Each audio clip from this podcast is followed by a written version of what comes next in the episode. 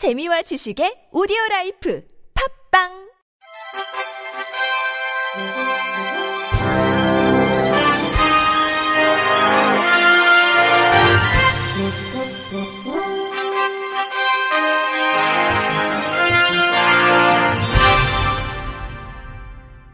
청취자 여러분 안녕하십니까? 11월 10일 목요일 KBIC 뉴스입니다. 한국시각장애인 연합회는 어제 이룸센터에서 점자법 하위법령 제정안 마련을 위한 토론회를 열고 점자법 시행령안을 발표했습니다.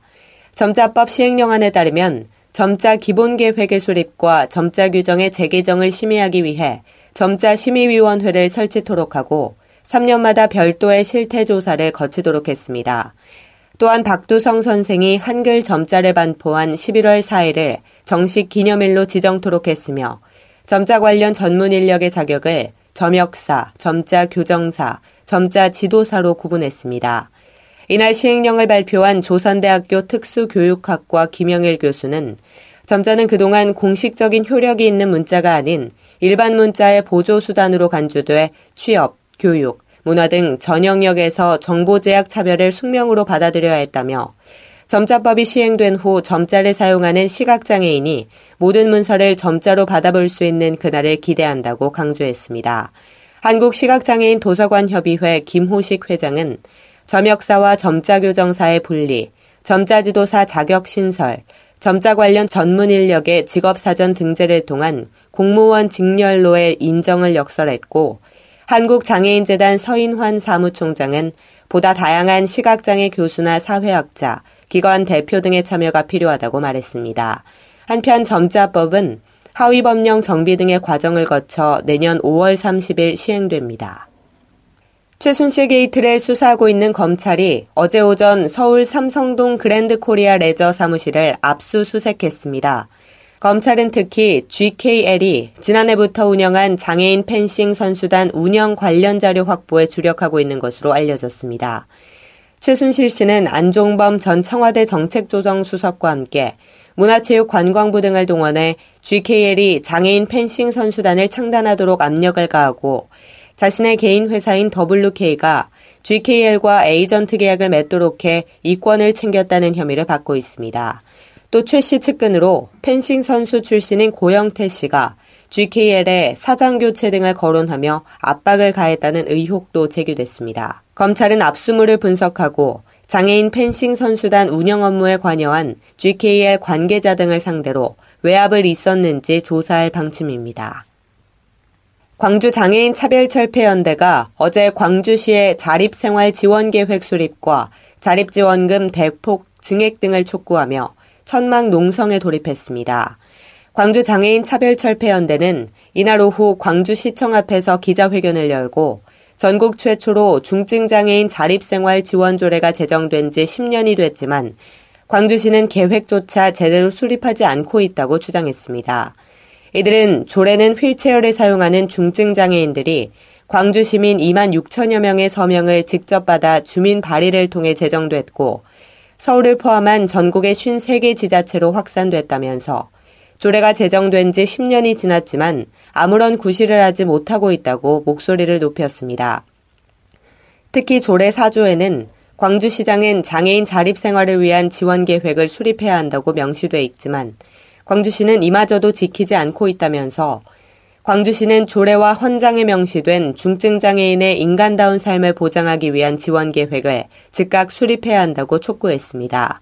이날 농성에 돌입한 단체는 광주시가 장애인 자립생활 지원 계획을 수립하고 지원을 위한 내년도 예산이 확정될 때까지 천막 농성을 이어갈 방침이라고 밝혔습니다.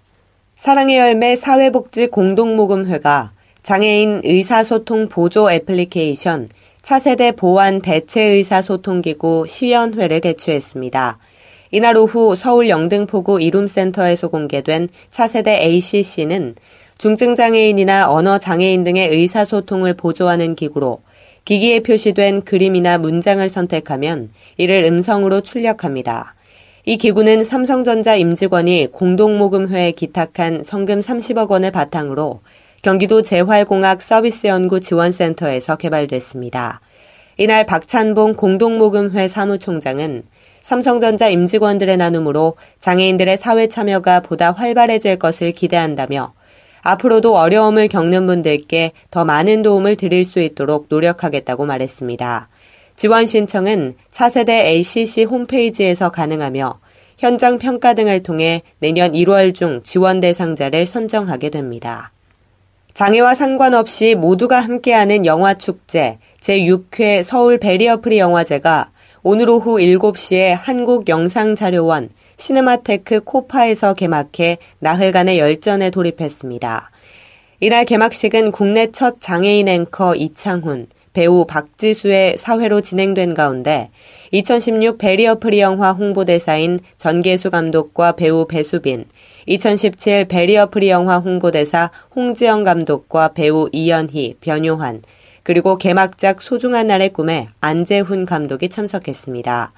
또한 2017년 관객 홍보대사로 우리 동작 장애인 자립생활센터에서 근무하는 시각장애인 박유주, 사회적 기업 AUD 사회적 협동조합 조합원인 청각장애인 조윤주, 장애 관련 다양한 봉사활동을 펼치고 있는 비장애 대학생 김영현도 참석해 소감을 전했습니다.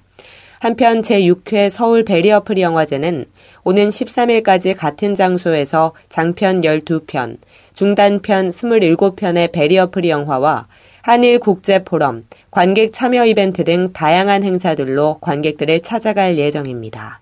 전남 지방경찰청은 40년 동안 임금을 주지 않고 지적장애인에게 일을 시킨 혐의로 76살 최모 씨를 불구속 입건했습니다. 최 씨는 지난 1976년부터 최근까지 지적장애 3급인 80살 A 씨를 전남 진도군에 있는 자신의 집에 데려와 논과 밭, 김 가공시설에서 무일푼으로 일을 시킨 혐의입니다. 최 씨는 또 A씨의 기초생활수급비와 장애인 수당 계좌를 자신이 관리하며 2,400만 원을 무단으로 꺼내 쓴 혐의도 받고 있습니다. 경찰 조사에서 최 씨는 연고가 없는 A씨를 가족처럼 돌봤다고 주장했지만 A씨를 농사용품과 먼지가 쌓인 창고방에 가두고 일을 시킨 것으로 확인됐습니다. 경찰은 A씨를 장애인 보호시설로 격리 조치에 치료하고 있으며 40여 년 전 헤어진 가족을 찾기 위해 수소문하고 있습니다. 끝으로 날씨입니다. 내일은 전국이 대체로 흐리고 비가 오겠습니다. 남부지방은 늦은 밤에 대부분 그치겠고요. 중부지방은 밤까지 소강 상태를 보이는 곳이 있겠습니다. 내일 아침까지 강원 산간에는 눈이 조금 쌓이는 곳이 있겠고 강원 산간 도로에는 내리는 비 또는 눈이 얼어 미끄러운 곳이 있겠으니 교통안전에 각별히 유의하시기 바랍니다. 오늘 밤부터 내일 아침 사이에 남부 내륙과 제주도에는 안개가 짙게 끼는 곳이 있겠고 그 밖의 지역에도 안개가 끼는 곳이 있겠습니다. 교통안전에도 유의하시기 바랍니다. 바다의 물결은 동해 먼바다, 제주도 해상, 남해 서부반 바다에서 1.5에서 3m로 높게 일겠고 그 밖의 해상에서는 0.5에서 2.5m로 일겠습니다. 이상으로 11월 10일 목요일 KBIC 뉴스를 마칩니다. 지금까지 제작의 이창훈, 진행의 조소혜였습니다. 고맙습니다. KBIC